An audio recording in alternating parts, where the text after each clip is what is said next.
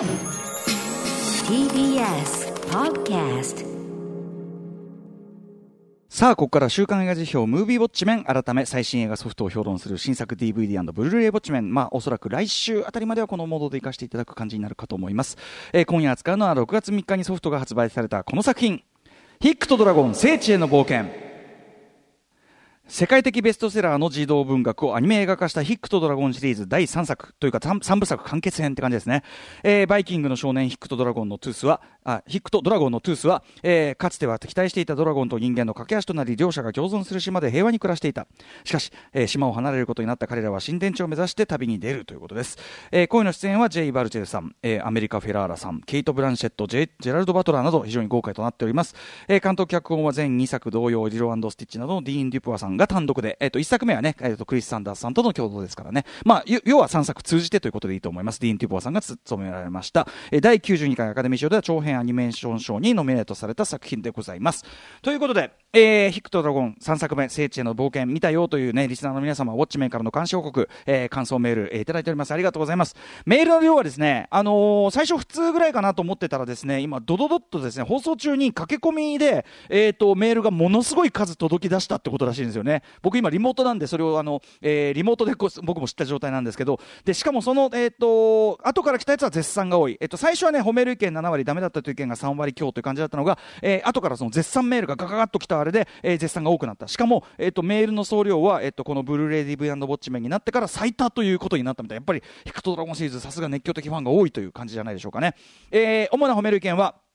えー一作目からの大ファンとして大満足の締めくくり。このシリーズのファンで本当に良かったとかね、えー異なる種族種族同士がどう共存するのか。そんな難しい問題にとても誠実に回答している、えー映像が美しくアニメーションとしても見応え十分。音楽も素晴らしかったなどがございました。一方批判的な意見としては一作目のアクションの良さだったアイデアと起点を駆使して巨大な敵を倒すという部分がなくなり凡庸になった、えー主人公たちの成長という意味では前作がピーク。今回は惰性の3作目という気がする、えーラストで導き出した結論にがっかりなどの声がありました。代表的なところをご紹介しましょう。えーっとねラジオネームパディントンさんあちなみにですね今回、あの3作目のね、えっと、おおむねのストーリーの方向みたいなの、まあ、ネタバレっていうか、あの、ものすごくはっきりそっちの方に進んでる作品なので、ネタバレもクソもっていうか、あの、まあ、ストーリーの概要についてかなり触れながら話すことになるということをご了承ください。全く知りたくないという方はね、てか全く知りたくない人はリアルタイムでこのコーナー聞いちゃダメね。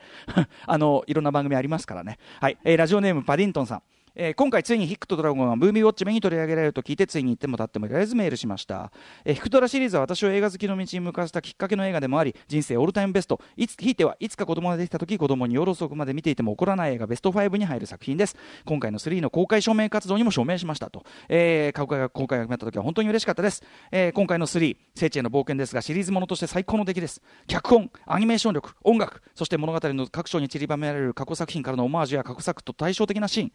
大団円ということでファンサービス多めだったとは思いますが物語の必然性に沿っているシーン、ねえーまあ、トゥースの額に手を当てるシーンなどもあり、えーこの辺りも非常によくできていると思います。物語としても3作品としての一本の、えー、3作品としての一本の筋が通っていて大変、えー見事だなと思いました。私はこの作品を信頼や愛に近い依存からの脱却を美しく描いた作品だと思っています。大好きだからという理由はずっと一緒にいる理由にはならない。大好きだからずっとそばにという純粋な気持ちが大切な、えーものや人を人知らず知らずのうちに縛ってしまう。そんな私たちの気持ちの在り方を今一度思い返すきっかけをくれる作品だと思っています、えーそして特に嬉しかったのは映画の終盤で第4の壁をぶち破られたこと、えーこれでヒクドラシリーズが終わってしまうのかとしょぼくれていた第4の壁っていうか要するにこちらの現実世界に働きかける部分があるってことですかね、えー現実の私たちも通じるセリフ。これちょっと、えー伏せますが、えー現代の How to Train Your Dragon の Your にもつながり、えー喜びの涙が止まりませんでした、えーバーク島は場所じゃないということでこれからもトゥースのいる世界線が、えーこの世であると信じて生きていきますということでございます、えー一方ダメだったという方もご紹介しましょう。批判的な意見。えーっとヒックとドラゴン聖地への冒険。劇場で一度さらに今回ガチャが当たったことでもう一度 DVD でウォッチしました、えーままず僕はシネマハセラー時代に歌丸さんのヒックとドラゴン、えー第一作の絶賛表をリアルタイムで拝聴し DVD がレンタルされてから見てみて結果生涯ベスト級に大好きな一本となりましたと、え2作目も大好きな作品です。なので今回の完結編が、えー日本でも劇場されるということで公開されるということで溢れる期待を胸に鑑賞しました、えーですが結果として最初に抱いた感想はあれ？いい話なはずなのになんか乗れないでしたと、ええー、でこのシリーズはヒックという少年の成長を描く物語だと思っています。1作目は器用はだけど優しい精神が自分少年が自分なりにこの世界との触れ合い方を見つけ周りの人間にも変化をもたらしていく。2作目は青年となったヒックが自分とは何かを探していく話だったのに対し本作はヒックの成長を描いていたでしょうかと、はい。えーまあ、ひたすら受動的なように感じ過去作に比べ映画の最初と最後でヒックの精神面にそこまでの変化が生じたとは思えませんでしたと、えー、あと僕が感じるこのシリーズのたまらない、え、魅力の一つがクライマックスのアクションそのもの。つまり敵にどうやって戦いを挑みいかにして倒すかという過程の中にテーマが集約されていたというものでした、えー、ですが本作のラストのアクションシーンにはそのようなカタルシスはなかったように感じます、えー、攻め入ってきた敵をただ退治するだけであり、えー、一番燃えるはずの終盤のアクションが何もストーリーをテリングしておらず全く興奮しませんでしたと、はい。えー、敵役の扱いも不満だみたいなことを書いていただいて、えー、あとやっぱり着地も非常に不満だというね、えー、ことでございます。はい、ということで、はい。えー、ごめんなさい、ラジオネーム飛ばしちゃった、ラジオネーム、えーと、愛がなくてもさんでした、失礼しました、えー、からいただいた批判的なメールもご紹介いただきました、させていただきました。ということで、すみません、行ってみましょう、ヒクとドラゴン、えー、聖地への冒険、私もですね、このタイミングで、えー、ブルーレイ 4K ウルトラ HD、えー、で、2回鑑賞室、あともう1回、えーと、監督たちの音声解説、これ、英語、あの日本語字幕入ってないんですけど、えーと、頑張頑張って英語の字幕出しながら、こちらも見てみました。ということで、えー、ヒクトドラゴンシリーズ、How to Train Your Dragon、えー、劇場予兆編映画3部作の完結編、えー、ですね。えー、これがまた割ときっちり本当に3部作というか、えー、もちろん本作この3作目からいきなり見てももろもろは分かるようにちゃんと配慮された作りにはなっているんですけど、えー、やはりこの3作通じてのですね主人公ヒック、えー、元の映画だとね英語だと、まあ、ヒカップっていうね、えー、つまりしゃっくりという、ね、名前なので、まあ、ヒックっていう日本語の訳し方はまあ悪くないと思うんですけど、えーまあ、とにかく主人公ヒックのまさに劇的な成長最初は本当に子供みたいでしたからね、えー、劇的な成長とそれゆえの選択と行動というのを踏まえてこその感動が増す、えー、作りでなの間違いないので、えー、まだ全2作見たことないという方はぜひこれねこの3作目見る前に、まあ、あのそこら辺をね、えー、しっかり鑑賞しておいていただければと思います、えー、まずやっぱり10年前に公開された1作目ですね、えーと、僕はですね前の番組時代2010年9月25日に表して絶賛いたしましたけどやはり今回改めて見直しても思いましたけどやっぱこれ1作目がまずこれただごとじゃない完成度ですね、えーまあ、クレシッダ・コーンウェルさんという、ね、方による児童文学が原作でなんですけど元は、えーと、主人公がもっと幼なかったり、えー、あとドラゴンたちも普通に人間語を話していたりとかですね、えー、もっと割とこう児童向けというかねはっきり子供向けな感じのつく、えー、作品で,、えー、でドリームワークスずっとその映画化企画を温めて、えー、いたんだけどうまくいかなかったというところで、えーとまあえー、とこのね、えー、とその当時、えー、と最偉かったですね。CEO のですね、えー、ジェフリー・カッツェンバーグがですね、えー、とリロ&スティッチというねあのディズニーの作品作ったクリス・サンダースとディーン・デュボアさんのコンビを呼んできて残り16か月でなんとかしろっていうふうにね言って、えー、でまあ原この2人はですね原作から、えーまあ、現状のですねよりシリアスでリアルなトーンに、えー、大幅アレンジしてあとあるいはですねその試写を見たスティーブン・スピルバーグ、まあ、当然ドリームワークスのね、えー、スティーブン・スピルバーグの指摘に従って、まあ、ドリームワークス作品って割とこうあの今時風のこうポップカルチャーのパロディ要素みたいなのがいっぱい入ってくるっていうのがあの基本的なカラーとしてあると思うんですけどこのヒックとドラゴンに関してはスピルバーグの指摘で入れない方がいいよと、えー、完全にそれを排していわゆるまあ普遍的なウェルメイドな、えー、完成度を高める方向に仕上げたと。でその結果えー、オープニング成績こそいまいちだったものの口コミでじわじわとアメリカでも成績ね、えー、評判を伸ばし成績を伸ばして最終的に大ヒットという、まあ、異例のパターン、えー、記録したわけですね、えーでまあ、すぐに続編も制作決定してテレビシリーズも、まあえー、何シーズンが作られて、まあ、話的には2の手前までぐらいですけどね、えー、いずれもやはり大ヒットを記録ということで今やアメリカの 3DCG アニメの中でもトップクラスの人気とあとクロート筋含めの評価高い評価を誇る、えー、シリーズとなったと言えると思います。アカデミー賞も常連ですねもうね、えー、ただ日本ではね2が結局一般劇場公開されないままだったりしてちょっと礼遇気味なというのがねあって、まあ、実に残念で、えー、熱心なファンの方がね署名運動したなんて先ほどメールにあった通り、えー、あれもありました。じゃあまあどこがそんなに優れたシリーズなのか。まあもちろんえすごいところいろいろあるんですね、えー、例えばまあ、えーまあ、映像の凄さというかね、その実写映画の名監、えー、撮影監督、ロジャー・ディーキンス、ね、えー、をビジュアルコンサルタントとして迎えて、これ要するに当時2010年の時に僕はロジャー・ディーキンスが、えー、っと、コンサルタントに入ってるって面白いことするなと、当時は珍しかったですね、その実写監督をコンサルタントに入れると。で、えー、迎えての本当に見事というほかない美しくリアルな映像表現、特に光と影の際立たせ方。方がですね、えーまあ、日に日にその精緻さを増す 3DCG 作品の中でも群を抜いた素晴らしさですね。光と影の使い方。えあと物体の質感表現の細やかさとかあと自然描写の丁寧さ。本当にうっとりするレベルで素晴らしいというね、えー、まずヒクトドラゴン映像表現の素晴らしさがある、えー、あるいはですねまあ、そのリアルさの一方では、えー、多種多様なドラゴンたちがですね、まあ、時にスペクタクルに、えー、時にコミカルに、えー、バックをするというですね、えー、一種のこの怪獣映画モンスター映画としての楽しさにも満ちていたりもするし、え、まあいろいろあるんですよ。いいところはねすごいところあるんですけど一番肝心なのはやはりですね、えー、ともすれば害をなし合ったり敵対し合ったりしかねない他者同士ですね。他者同士が、えー、いかに互いを尊重し共存しうるのかというストーリー。その普遍的かつ非常に今日でも的でもあるその切実さ、えー、非常に重大なテーマ。ね。未だにその解決を見ているわけではない。他者とどう共存するかという、えー、テーマに対する誠実なアプローチ。ここがやっぱりヒックとドラゴンはすごくいいとこですよね、えー、というふうに思います。うん。であの、まあ、ここから先以下どうしてもワン、ツーのおさらい、えー、多くめになりますのでこのストーリーのネタバレを含むという点もご了承くださいませ、まあ、もう10年間経ってるストーリーなので、えー、1作目はですねえーまあ、ドラゴンたち、最初はね、あの害獣として狩られるのが当然という、まあ、伝統があるというね、このバーク島という島で、えー、の中でですね、でもその伝統の中に、ではいまいちはまりきれないというか、その、えー、ドラゴンを殺しまくるという、その文化の中では、えー、役立たずとされていた主人公ヒックはですね、えーまあ、そのトゥースレスというね、まあ、日本のこの名前がトゥースってこう訳されてますけど、これはあの1作目の公開時、オードリー春日さんを宣伝に使った名残というふうに言ってもいいかと思いますが、まあ、元はトゥースレス、今日今日はトゥースレスで統一しますけど、えー、トゥースレスというね、えー、話ですよね。トゥースレスというドラゴンと直接交流していく中で、実は彼らはドラゴンというのはコミュニケート可能な愛すべき存在なんだってことに気づいて、えー、自分が所属するコミュニティのその攻撃的な伝統を根本から改革していくという非常に困難な、えー、しかし絶対に立ち向かわななければならない試練に、えー、行く立ち向かっていくというね、えー、話ですね。で、まあ、要は最初は弱虫の役立たずと思われていた彼のその資質こそがより良い世界を切り開くための切り開くための、えー、ライトスタッフ正しい資質だったということが分かるというお話でしたよね。はいまあ、非常にだから身につまされる話でもありますよね。その自分の所属しているあのコミュニティがあいつら全員ぶっ殺しまえって言ってる中でいやダメだと仲良くしなきゃだめなんだって一人で言うってこれなかなか大変なことですけどそれを成し遂げるという非常にまあ、えー、切実な話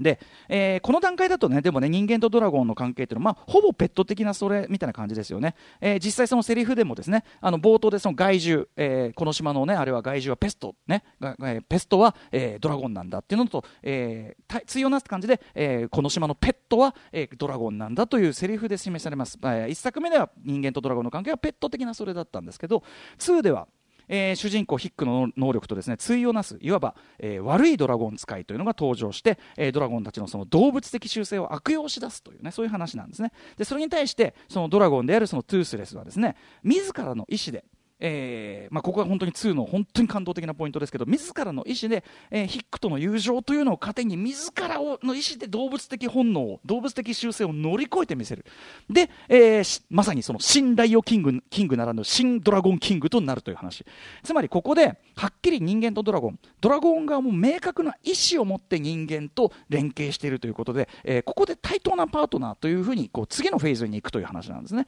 えー、パートナーになったというふうに考えざるを得ないというフェーズに入っていく。で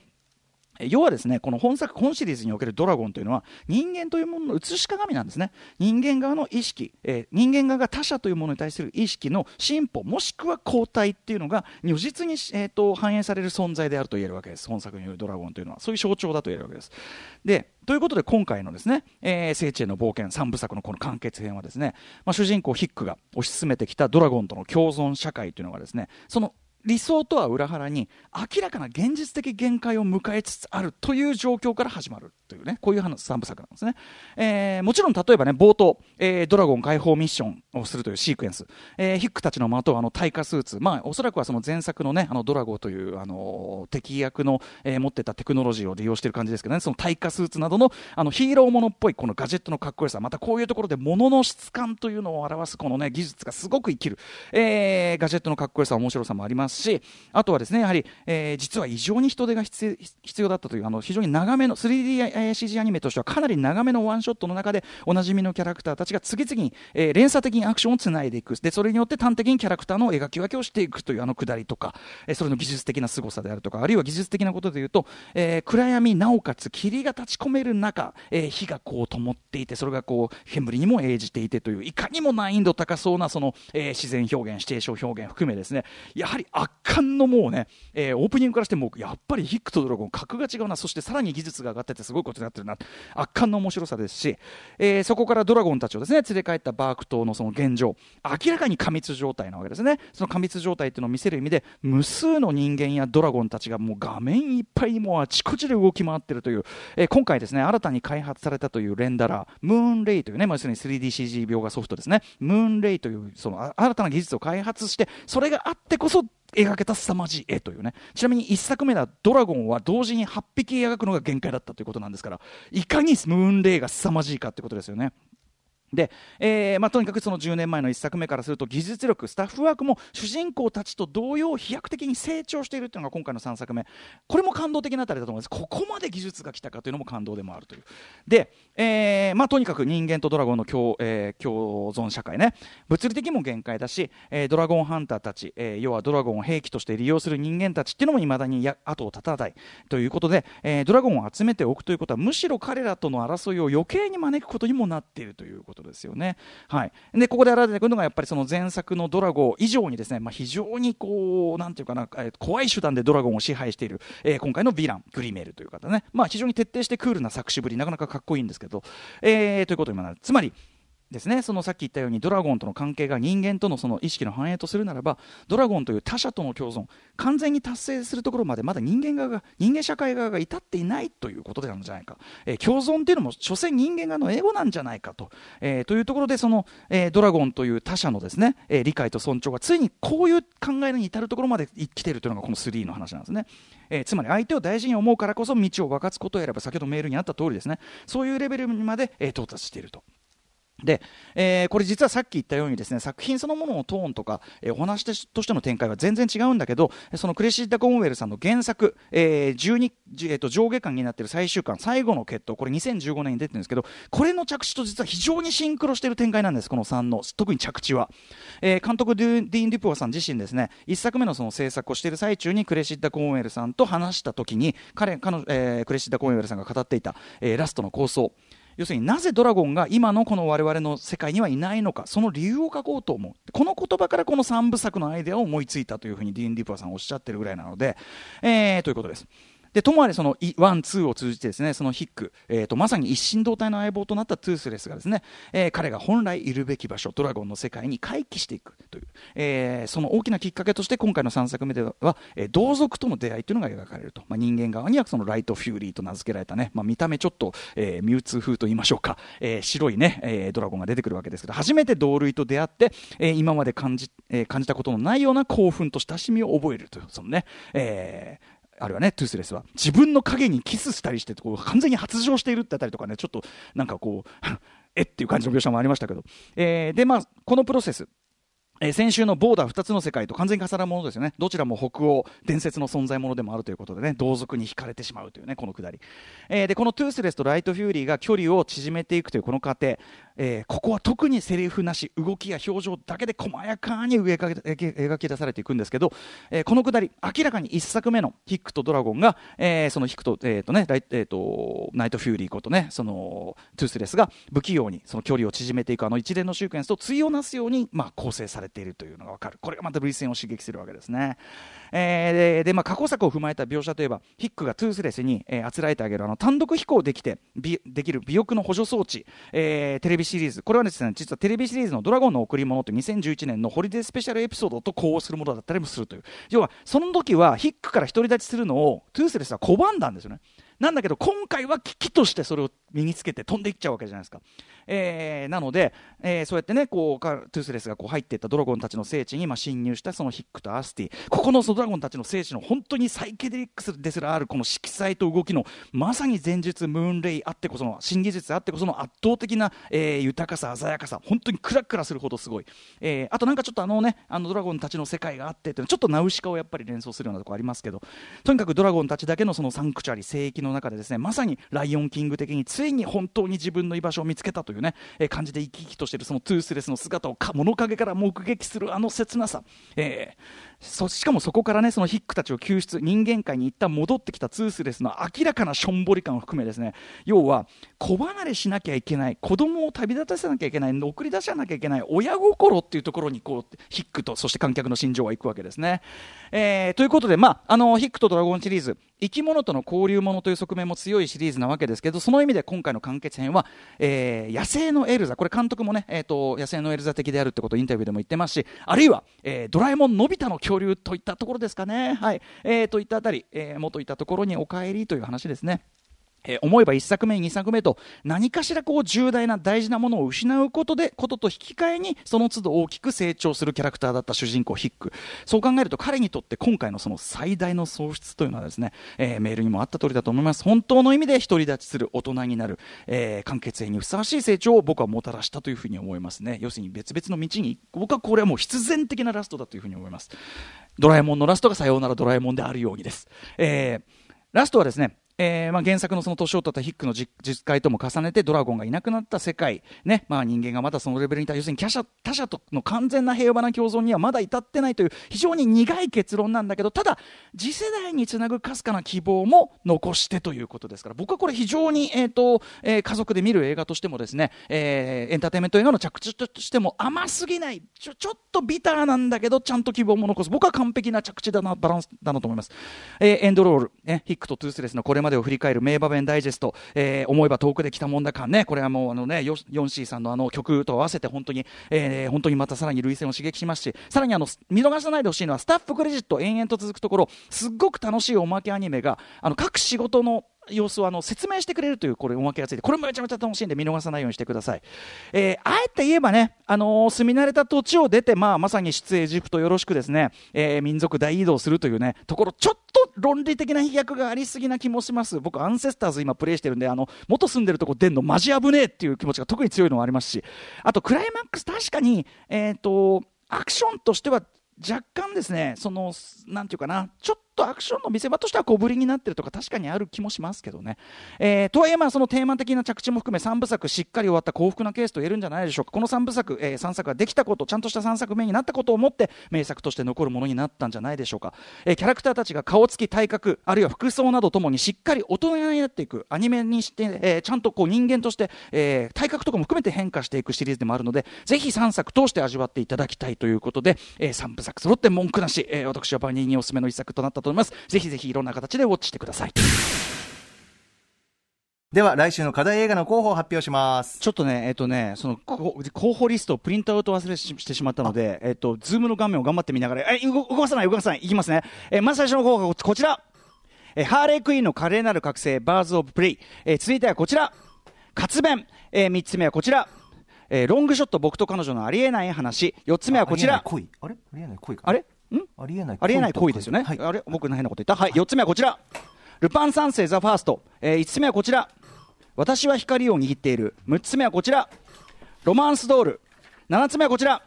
男と女人生最良の日々。そして下、もう一個、もう一個下やって。もう一個下、下。もう一個下。もう一個下。もうちょもうちょい下。もうちょい画面下。もうちょい画面下。画面下にやって。見えるかな？見えない、見えない。画面あ、じゃあ、えー、永遠の門、ゴッホの見た未来でございます。はい、リモートならではのドタバタありました。はい、すいません。